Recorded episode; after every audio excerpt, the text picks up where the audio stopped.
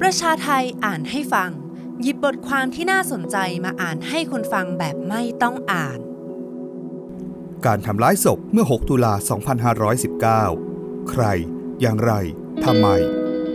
โดยพวงทองพระกพันธ์และธงชัยวินิจกูล โครงการบันทึก 6 ตุลา เผยแพร่เมื่อวันที่ 14 พฤศจิกายน ปี 2018 หนึ่งในสาเหตุสำคัญที่ทำให้เหตุการณ์ 6 ตุลา 2519 เป็นที่รู้จักและอยู่ในความทรงจำของเราก็คือ พฤติกรรมที่โหดร้ายทารุณอย่างเหลือเชื่อในวันนั้น จนถึงวันนี้ เราคงได้เห็นภาพความโหดร้ายครั้งนั้นพอสมควรแล้ว แต่เรามักเข้าใจผิดว่า การกระทำอันน่ารังเกียจ ขยะแขยงทั้งหลาย เป็นสาเหตุสำคัญที่ทำให้คนเหล่านั้นเสียชีวิต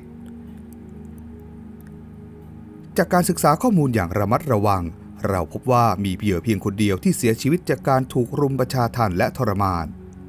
ขณะการกระทำอันน่ารังเกียจส่วนใหญ่เกิดขึ้นหลังจากเหยื่อเหล่านั้นเสียชีวิตไปแล้ว เหยื่อหลายคนเสียชีวิตด้วยอาวุธปืน หรือระเบิด แต่ร่างที่ไร้ชีวิตของพวกเขายังต้องเผชิญกับพฤติกรรมที่น่ารังเกียจต่อไปอีก ภาพที่เราเห็นจึงเป็นภาพฝูงชนที่กำลังรุมกระทำย่ำยีต่อศพ ข้อเท็จจริงนี้อาจทำให้เรารู้สึกดีขึ้นมาเพียงเล็กน้อย ว่าเหยื่อเหล่านั้นมิได้ทนทุกข์ทรมานอย่างหนักก่อนเสียชีวิต แต่ความจริงข้อนี้กลับทำให้เกิดคำถามใหญ่ตามมา นั่นคือ นี่เป็นการทำร้ายศพอย่างน่าเกลียดในที่สาธารณะ ต่อหน้าผู้คนนับพันต่อหน้าเจ้าหน้าที่รัฐ และต่อหน้าผู้สื่อข่าวไทยและต่างประเทศจำนวนมากทำไมจึงต้องทำอุจจารกับศพถึงขนาดนี้ทำไมจึงกล้าหรือตั้งใจทำต่อหน้าสาธารณชน ปรากฏการเช่นนี้บอกอะไรเกี่ยวกับสังคมไทย วัฒนธรรมไทยในการปฏิบัติต่อศัตรูที่เราเกลียดชัง ความล้มเหลวของศาสนาและศีลธรรม เป็นไปได้ไหมว่าการกระทำเช่นนี้ สะท้อนความเชื่อบางอย่างที่แฝงอยู่ลึกๆ ของสังคมไทย ของชาวพุทธ หรือของคนธรรมดาปกติไปทุกคน ซึ่งพรั่งพรูออกมาภายใต้เงื่อนไขบางอย่างเท่านั้น ถ้าเช่นนั้น ภาวะอะไรในเช้าวันนั้นที่ผิดปกติ ถึงขนาดไขประตูให้ความอัปลักษณ์ดังกล่าวหลุดออกมา เราจะเข้าใจปรากฏการทำร้ายศพในที่สาธารณะในสังคมไทยได้อย่างไร ข้อเท็จจริง เรามาพิจารณาข้อเท็จจริงกันก่อน การทารุณกรรมศพในเช้าวันที่ 6 ตุลาที่เรารู้จักกันดีได้แก่ แขวนคอแล้วใช้มีดทิ่มแทง และใช้ไม้และเก้าอี้ฟาดซ้ำแล้วซ้ำเล่า หรือใช้รองเท้า ยัดปากร่างที่ถูกแขวน ลากไปตามพื้น โดยเอาผ้าผูกเข้าที่คอ โดยลากขากางเกง เอาร่างผู้เสียชีวิตมานอนเรียงกันแล้วใช้ลิ่มไม้ตอกเข้าที่หน้าอก เอาร่างคนมากองสุมกัน แล้วเผาจนมอดไหม้จนไม่รู้ว่าเป็นชายหรือหญิง ปัสสาวะรถร่างที่นอนนิ่ง เปลืองเสื้อผ้าของหญิงสาวรายหนึ่งที่เสียชีวิต และมีท่อนไม้ใหญ่วางอยู่บนตัวเธอ จากการตรวจสอบรูปถ่ายจำนวนมาก และที่สำคัญคือรายงานการชนสูตรศพ ซึ่งทำโดยแพทย์โรงพยาบาลตำรวจ และโรงพยาบาลศิริราช เราพบข้อมูลที่เกี่ยวกับผู้ที่ถูกทารุณกรรม ได้แก่ชื่อ สาเหตุที่ทำให้เสียชีวิต และพฤติกรรมที่พวกเขาได้รับ ดังข้อมูลด้านล่างนี้ วิทิชัยอมรกุล นิสิตปี 2 คณะรัฐศาสตร์ จุฬาลงกรณ์มหาวิทยาลัย วิทิชัยเป็นหนึ่งใน 5 คนที่ถูกแขวนคอที่สนามหลวง หลักฐานชนสูตรพลิกศพระบุว่า วิทิชัยเสียชีวิต เพราะถูกของแข็งมีคมและถูกรัดคอ ลักษณะการตายที่ฟันกัดปลายลิ้น หรือลิ้นจุกปากตามที่ปรากฏในภาพถ่ายชี้ว่า เขาน่าจะถูกแขวนคอก่อนเสียชีวิต อย่างไรก็ตาม ภาพถ่ายจำนวนมาก และข้อมูลในเอกสารชนสูตรชี้ว่า หลังจากเขาเสียชีวิตแล้ว ฝูงชนยังช่วยกันทารุณกรรมต่อร่างที่ไร้ชีวิตของเขาต่อไป ร่างของเขาถูกฝูงชนรุมเตะต่อยฟาดด้วยเก้าอี้ เอารองเท้าแขวนเข้าที่คอ และยัดที่ปาก เขาถูกจับถอดเสื้อ แล้วใช้ของมีคมกรีดลงบนล่างของเขา โดยกลางหน้าอกมีรอยมีดกรีดยาวสี่แห่ง ยาวแห่งละ 24เซนติเมตรและตามขวางอีก 3 แห่ง ยาวแห่งละ 20เซนติเมตรและรอยผิวหนังช้ำๆทั่วไป และมีรอยถูกของมีคมชายโครงขวา3คูณ1เซนติเมตรกลางหลังมีรอยมีดกรีดยาว 2 แห่ง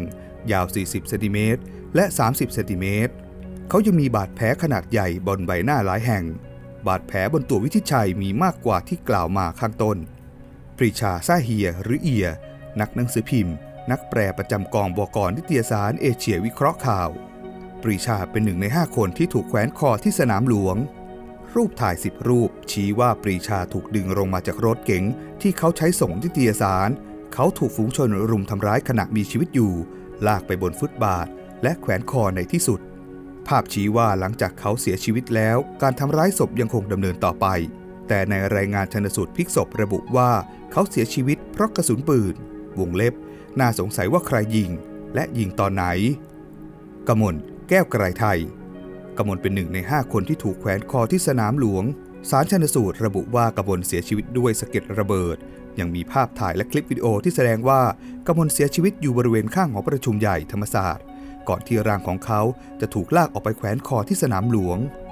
ชายไม่ทราบชื่อสองคนถูกแขวนคอ ภาพชายสองคนที่ถูกแขวนคอหน้าธรรมศาสตร์ถ่ายโดยนายนิวอูเลวิช ช่างภาพสำนักข่าว AP ทางภาพและคลิปวิดีโอชี้ว่า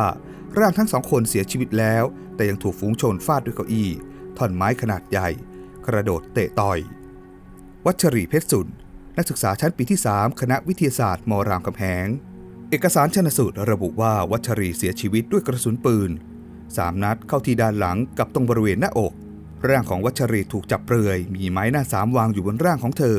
ปลายชี้ไปที่อวัยวะเพศของเธอ ซึ่งทำให้ตีความได้ว่าเธออาจถูกล่วงละเมิดทางเพศ หลังจากการเสียชีวิตแล้ว แต่เอกสารชนสูตรพลิกศพไม่ระบุว่ามีร่องรอยการถูกทำร้ายเช่นนั้น จารุพงษ์ทองศิลป์นักศึกษาชั้นปีที่2คณะศิลปศาสตร์ มหาวิทยาลัยธรรมศาสตร์ เอกสารชนสูตรระบุว่าจารุพงษ์เสียชีวิตจากการถูกกระสุนปืน ร่างของเขาถูกฝูงชนใช้ผ้าพันคอลากไปตามสนามฟุตบอลธรรมศาสตร์ ชายไม่ทราบชื่อ ภาพจากสื่อมวลชนต่างประเทศภาพหนึ่ง แสดงให้เห็นชายคนหนึ่ง แน่นิ่งบนพื้น ในขณะที่เด็กผู้ชายกำลังปัสสาวะรถบนร่างของเขา ไม่ชัดเจนว่าเขาคือใคร ชายไม่ทราบชื่อ ร่างของชายคนหนึ่งถูกลางไปตามสนามฟุตบอลในธรรมศาสตร์ โดยผู้ลากขาจับขากางเกงเขาลากขึ้น และมีชายคนหนึ่งใช้ไม้ไล่ตีร่างนั้น ไม่ชัดเจนว่าเขาคือใคร ไม่ชัดเจนว่าเขาตายแล้วหรือยัง ชายไม่ทราบชื่อ ภาพรางวัลอิสราปี 2520 แสดงให้เห็นชายคนหนึ่งกำลังใช้ก้อนอิฐตอกไม้ขนาดยาว ลงบนหน้าอกของร่างหนึ่งที่นอนเสียชีวิตเรียงกัน 5-6 ราย ไม่ชัดเจนว่าเขาคือใครบ้าง ผู้ถูกตอกอกเป็นรายเดียวกับข้างบนนี้หรือไม่ ไม่ปรากฏชัดในทุกร่าง ภาพนั้นถูกตอกทั้งหมดหรือไม่ ชายหญิงสี่คนไม่ทราบชื่อ ภาพและคลิปวิดีโอชี้ว่าคนที่กำลังถูกเผาทั้ง4คนน่าจะเสียชีวิตก่อนถูกนำมาเผากลางถนนบริเวณใกล้แม่ธรณีบีบมวยผม ไม่ชัดเจนว่าสี่ร่างนั้นคือใครบ้าง เป็นรายเดียวกับข้างบนนี้หรือไม่ คลิปวิดีโอยังแสดงภาพฝูงชนชายโยโห่ร้องรอบกองศพ บางคนก็กระทืบศพที่กำลังไหม้ไฟ จากรายละเอียดข้างบนนี้ ถ้ารายงานการชนสูตรศพเชื่อถือได้ จะเห็นว่าวิชิตชัยอมรกุลเป็นเพียงคนเดียวที่ถูกทำทารุณกรรมจนเสียชีวิต แล้วร่างของเขาถูกทำร้ายอย่างหนักอีกภายหลังจนเสียชีวิตไปแล้ว แต่คนส่วนมากตายเพราะกระสุนปืนหรือระเบิด แล้วร่างของพวกเขาถูกทารุณด้วยวิธีการต่างๆ รวมถึงวัชรีเพชรจุนก็เสียชีวิตด้วยกระสุนปืน ไม่ได้เสียชีวิตจากการถูกข่มขืน แต่ร่างไร้ชีวิตของเธอก็ถูกกระทำอนาจาร นั่นหมายความว่ากรณีเหล่านี้เป็นการทารุณกรรมที่กระทำต่อร่างที่ไร้ชีวิต ไม่เคยมีการตั้งคำถามถึงการทำร้ายศพในเหตุการณ์ 6 ตุลามาก่อนเลย เข้าใจว่าบทความนี้เป็นครั้งแรกที่พิจารณาประเด็นนี้ บทความนี้ต้องการชี้ให้เห็นว่า ประเด็นที่น่าสนใจหลายประการ แม้ว่าในขณะนี้เราอาจไม่สามารถอธิบายปรากฏการณ์นี้ ได้อย่างน่าพอใจนัก แต่หวังว่าการศึกษาในเบื้องต้นจะช่วยทำให้เกิดความสนใจในประเด็นนี้มากขึ้น และมีผู้ศึกษาต่อไป ในที่นี้เราจะพิจารณาปรากฏการณ์นี้ในสองแง่มุม ซึ่งแตกต่างแต่เกี่ยวข้องกันก็คือ 1. การทำร้ายศพ 2. การประชาทันสาธารณะ การทำร้ายศพ การทำร้ายหรือทำลายศพ เป็นการกระทำที่น่ารังเกียจในทุกสังคมทุกศาสนามาแต่โบราณ เพราะมนุษย์มักเคารพต่อผู้เสียชีวิตอยากให้เขาไปสู่สุคติภพ หรือไปเกิดใหม่อย่างสวยงามมีเกียรติ การกระทำอุจจาต่อศพ ที่แทบทุกสังคมรู้จักกันดีคือ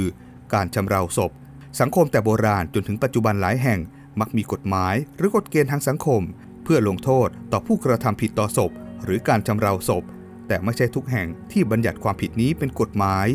บนความเชื่อนี้เองจึงเกิดปัญหามาแต่โบราณว่า แล้วถ้าเป็นศพของคนเลว อาชญากรรมร้ายแรงพอมด หมอผี ผู้ทรยศ หรือเรียกรวมๆว่าเป็นผู้ละเมิดอย่างแรงต่ออำนาจรัฐ ต่อความศักดิ์สิทธิ์ของกษัตริย์ และศาสนา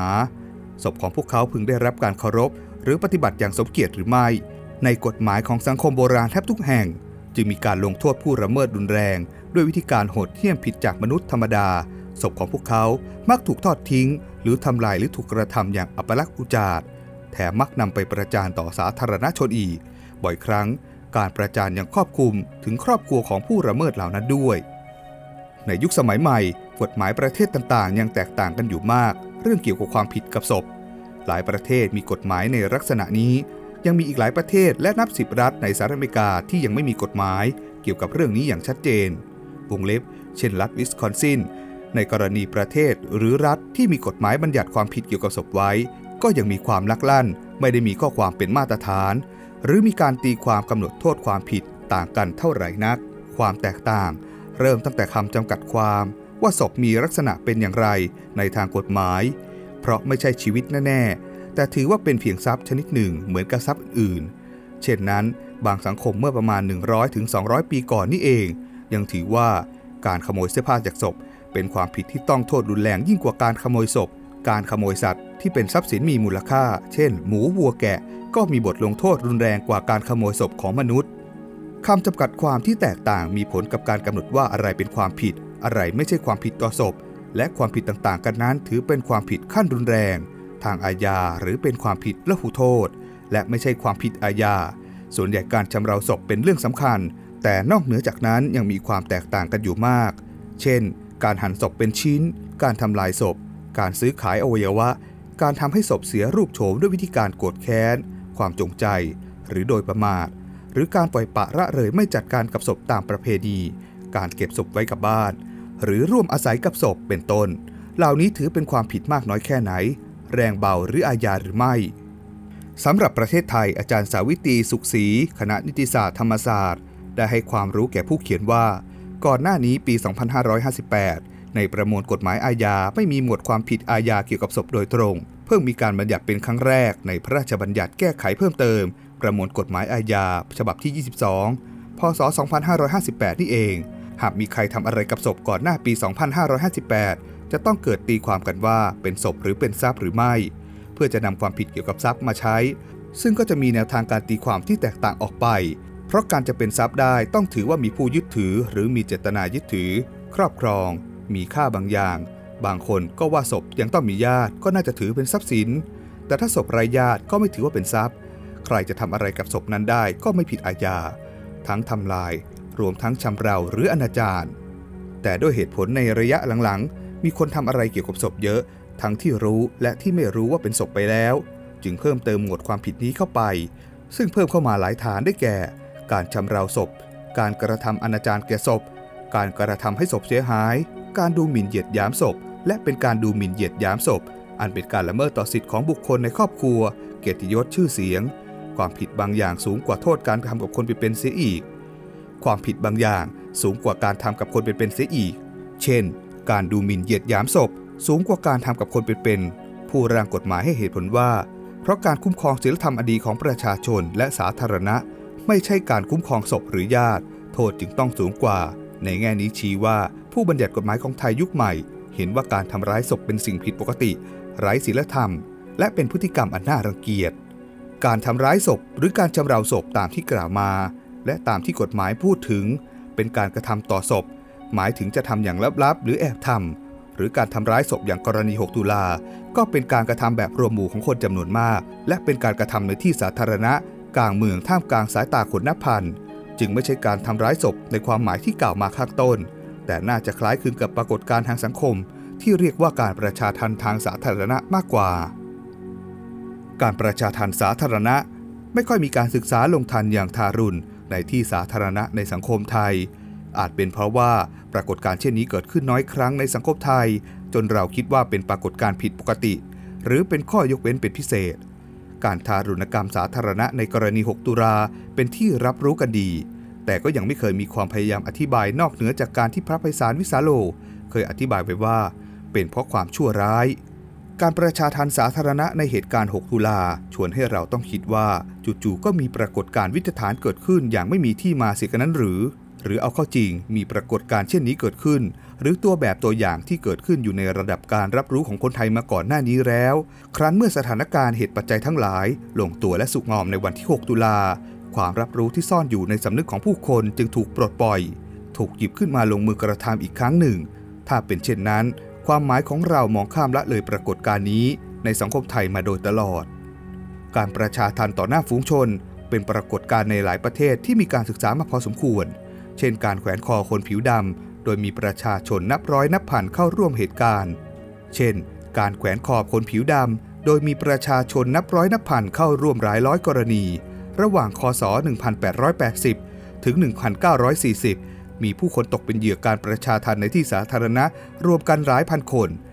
ในอเมริกากลางและอเมริกาใต้หลายประเทศ เช่นโบลิเวียโกเตมาลา และอื่นๆ ก็พบว่าชุมชนหลายแห่งร่วมมือกันจับอาชญากรลงโทษต่อหน้าสาธารณชนเป็นครั้งคราว เพื่อเป็นบทเรียนให้หวาดกลัว พฤติกรรมนี้ดำเนินเรื่อยมาจนถึงครึ่งหลังของศตวรรษที่ 20 นี่เอง ในเมื่อยังไม่มีการศึกษาปรากฏการเหล่านี้ในสังคมไทย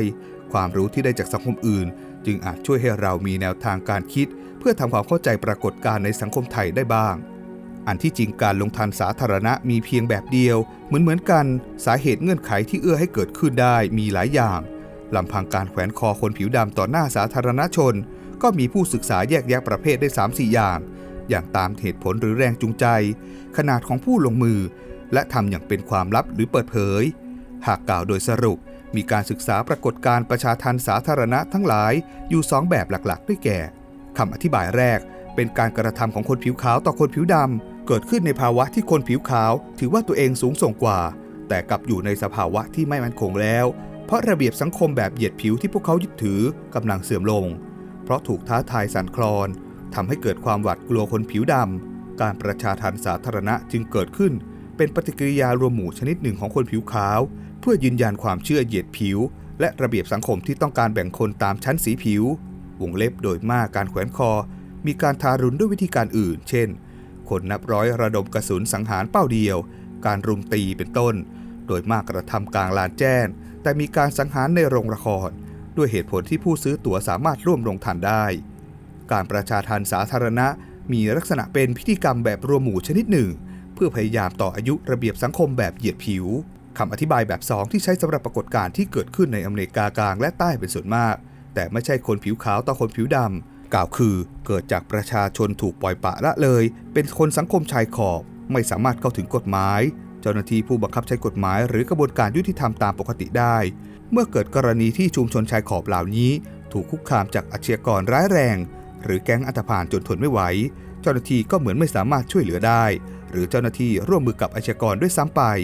พวกเขาจึงต้องหาความยุติธรรมด้วยตัวเอง เมื่อพวกเขาสามารถจับกลุ่มอาชญากรได้ จึงลงโทษด้วยกระบวนการของตนเอง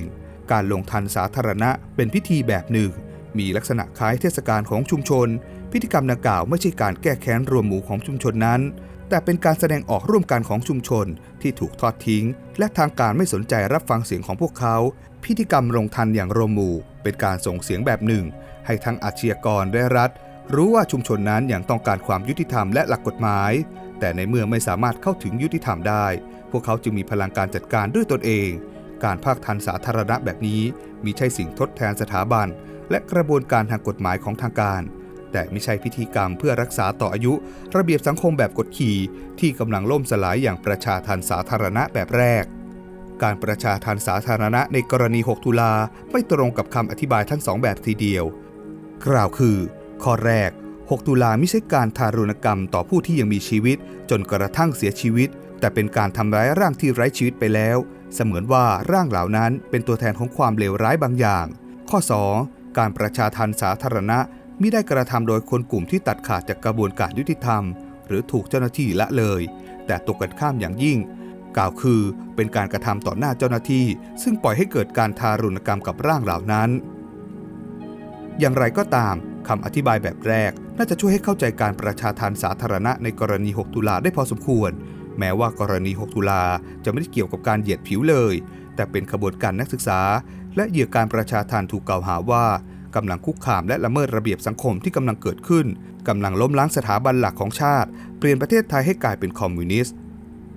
และยิ่งปล่อยไว้นาน พวกเขาก็ยิ่งเติบโตมากขึ้น กลุ่มอำนาจฝ่ายขวา และมวลชนผู้ลงมือประชาทันจึงหวาดกลัวว่า ระเบียบสังคมที่ตนกำลังยึดถืออยู่กำลังถูกท้าทาย จึงต้องลงมือจัดการอย่างเด็ดขาดก่อนที่จะสายเกินไป ลองพิจารณากันอีกสักหน่อยว่า การประชาทันสาธารณะตามคำอธิบายแบบแรก จะช่วยให้เข้าใจการประชาทันสาธารณะต่อ 6 ตุลาได้อย่างไร ลักษณะเป็นพิธีกรรมฟูโกเคยกล่าวว่าการกระทำทารุณกรรมเป็นการแสดงพิธีกรรมบางอย่างในรูปแบบหนึ่ง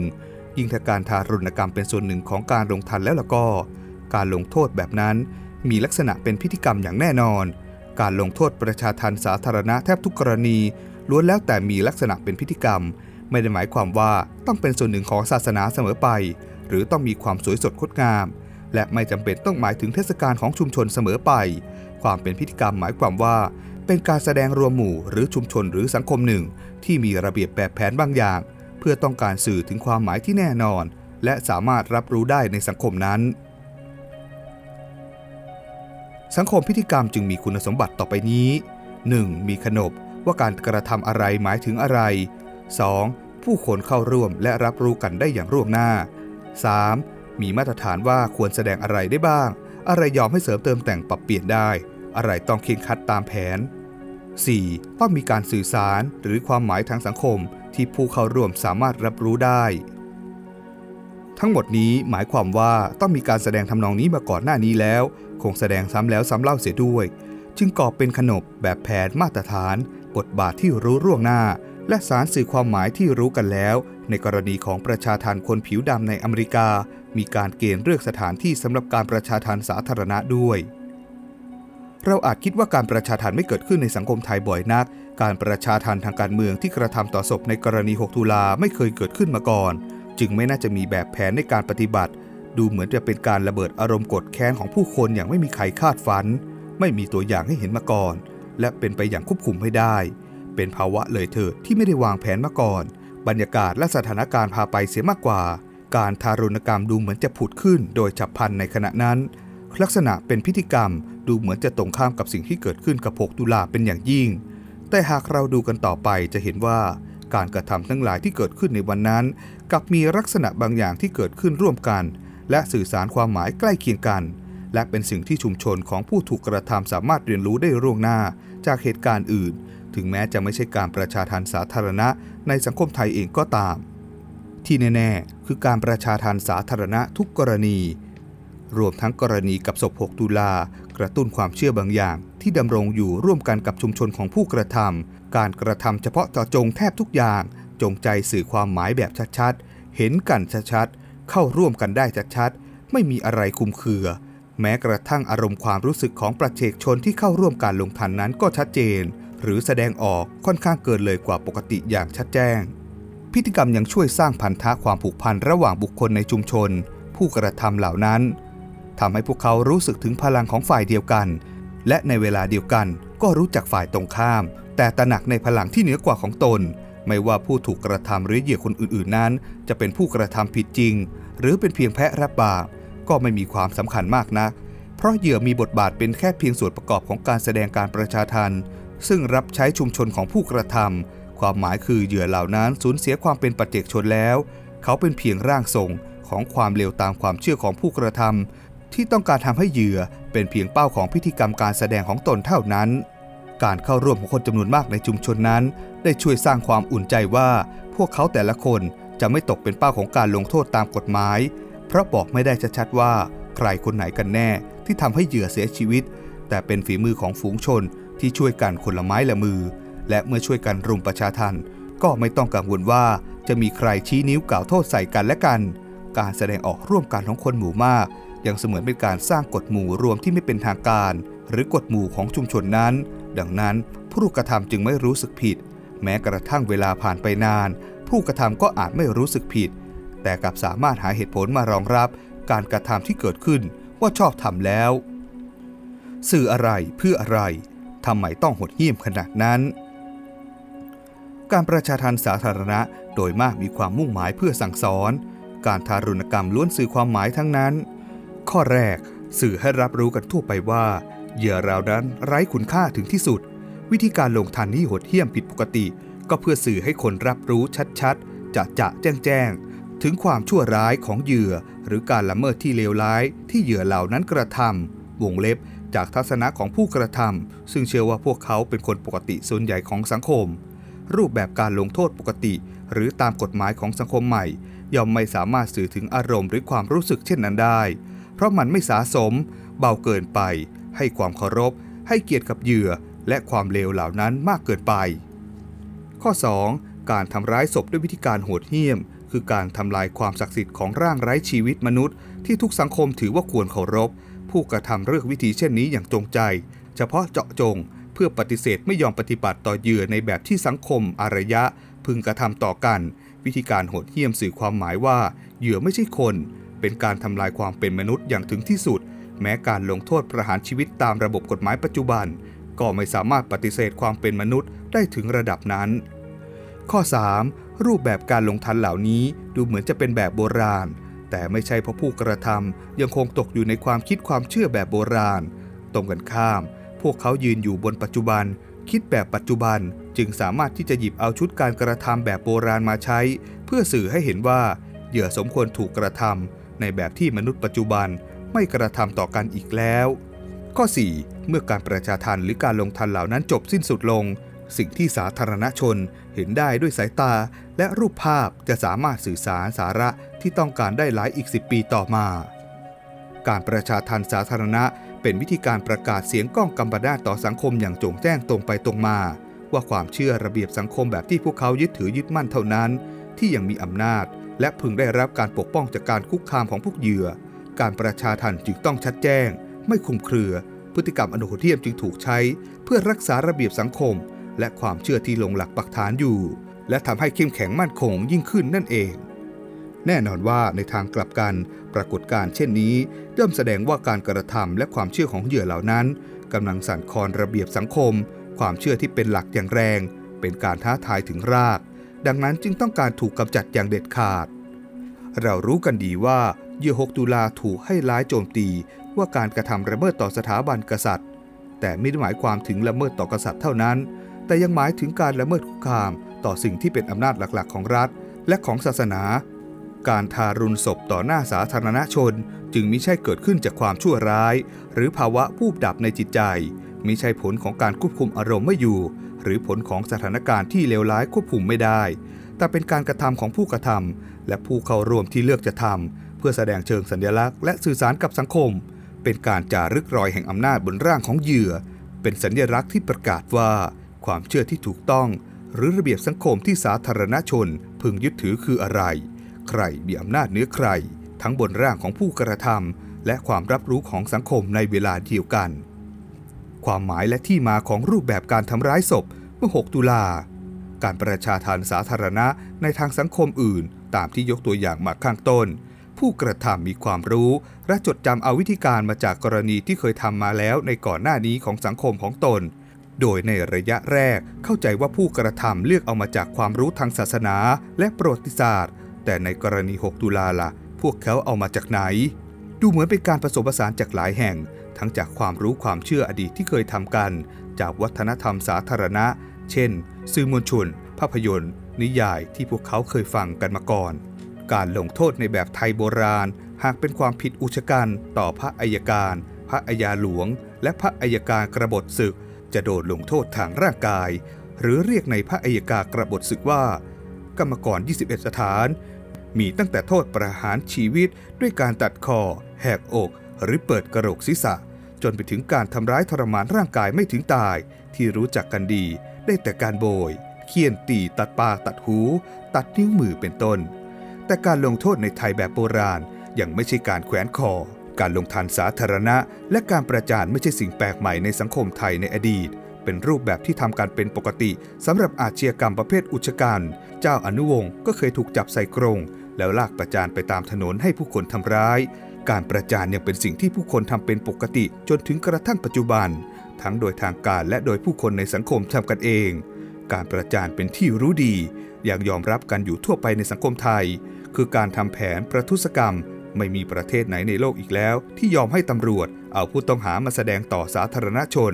ด้วยข้ออ้างว่าเพื่อประกอบการสืบสวน การแขวนคอ เราอาจคิดได้ว่าเป็นปฏิกิริยาต่อการแสดงการแขนคอธรรมศาสตร์ไม่กี่วันก่อนหน้า แต่เป็นที่รับรู้ทั่วกันไปในสังคมว่า การแขวนคอเป็นการลงโทษ และประจานคนร้ายที่เลวมหันต์การประจานยังเป็นส่วนหนึ่งของวิธีการทรงคำเตือน หรือบทเรียนแก่ฝ่ายตรงข้ามอีกด้วย และความรับรู้เช่นนี้ อาจเป็นที่มาของการเลือกใช้การแขวนคอต่อวิชัย เกตศรีพงษา และชุมพรทุมใหม่ พนักงานการไฟฟ้าสองคนก็ได้ ทั้งที่การประหารแบบโบราณของไทยเอง ก็ไม่ใช่การแขวนคอ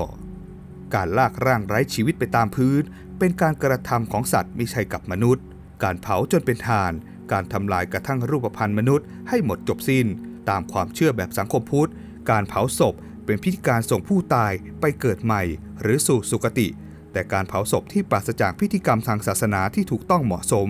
คือการปฏิเสธโอกาสดังกล่าว แม้ตายแล้วเหยื่อก็ไม่สมควรหลุดพ้นจากความทุกข์ พวกเขาจึงต้องถูกเผาเยี่ยงสัตว์ การปัสสาวะรถศพสะท้อนว่าเหยื่อรายนั้นไม่ใช่มนุษย์ปกติ แต่เป็นเพียงสิ่งรองรับความโสโครกของมนุษย์ แต่การกระทำที่มาจากต่างประเทศแน่ๆ คือการใช้ตอกอก เพราะเป็นวิธีการสังหารซาตาน หรือปีศาจตามความเชื่อฝรั่ง ไม่ใช่ของไทยแต่อย่างใด แต่คนไทยรับรู้และเข้าใจพฤติกรรมนี้ จากหนังฮอลลีวูดจำนวนมาก ฉะนั้นแม้มาจากต่างประเทศ อยู่นอกสามัญสำนึกของคนไทยปกติทั่วไปแต่ทั้งผู้กระทำ และผู้ชมเข้าใจสารที่สื่อนี้เป็นอย่างดี อีกทั้งวิธีการนี้ยังต้องใช้อุปกรณ์ที่เหมาะสมอีกด้วย สิ่งนี้จึงเป็นการยืนยันว่า มหากรรมทำร้ายศพกรณี 6 ตุลาไม่ใช่อารมณ์ชั่ววูบแล้ว แต่ต้องมีการไตร่ตรอง หาวิธีทำร้ายศพอย่างรู้สำนึก หรืออาจปรึกษาในหมู่พวกเขาเองก่อนการลงมือด้วยซ้ำแล้วจึงเลือกที่จะใช้วิธีนี้การทำร้ายร่างไร้ชีวิตของวัชรีเพชรสุนน่าจะเป็นกรณีที่น่าขบคิดที่สุด เพราะเป็นการกระทำที่อุบาทอย่างเหลือเชื่อ ว่าพวกเขาจะทำอย่างนั้นได้อย่างไร ในเหตุการณ์ 6 ตุลา การบังคับให้ผู้ชุมนุมหญิงถูกจับถอดเสื้อออกเหลือแต่เพียงชุดชั้นใน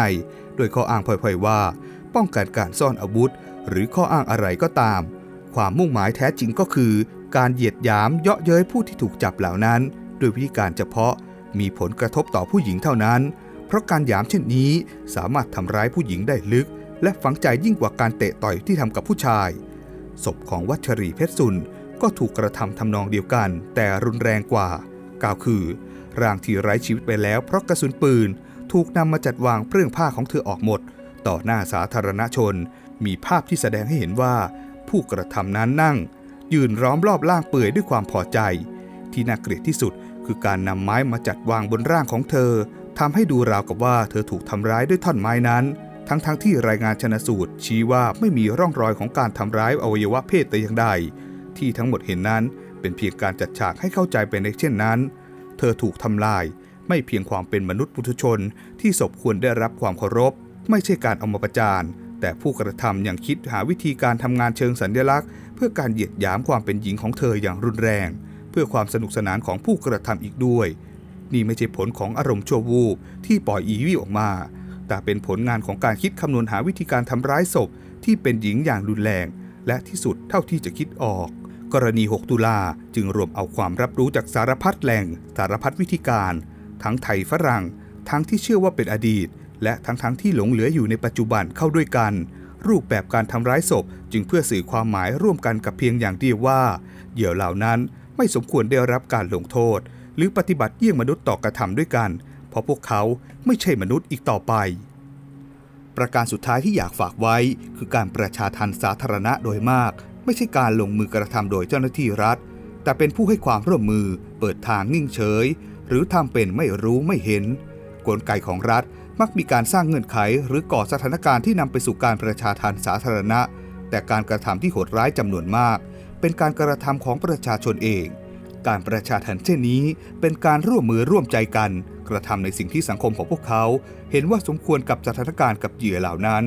ดังนั้นจำนวนไม่น้อย จึงสามารถยิ้มร่าได้ด้วยความพอใจในการทำระหว่างลงมือประชาทันและโดยมากไม่รู้สึกผิดค้างคาแต่อย่างใด หมายเหตุท้ายบท หลายปีที่ผ่านมามีข้อวิจารณ์ประการหนึ่ง ต่อการรำลึก 6 ตุลาว่า มีการพูดถึงเรื่องคนตาย ความตาย ความโหดร้ายทารุณ แต่กลับไม่ยอมพูดถึงตัวการเบื้องหลังเหตุการณ์ทำให้เกิดเหตุการณ์ 6 ตุลากลายเป็นเรื่องซ้ำซากน่าเบื่อ ข้อวิจารณ์เหล่านี้ต้องการตำหนิคนที่ไม่พูดเรื่องเจ้าและผู้มีอำนาจ กรณี 6 ตุลาข้อวิจารณ์เหล่านี้มีส่วนถูกต้อง และภายใต้สภาวะอันจำกัดของสังคมไทย เราทุกคนก็พยายามกันอย่างเต็มที่เท่าที่จะเป็นไปได้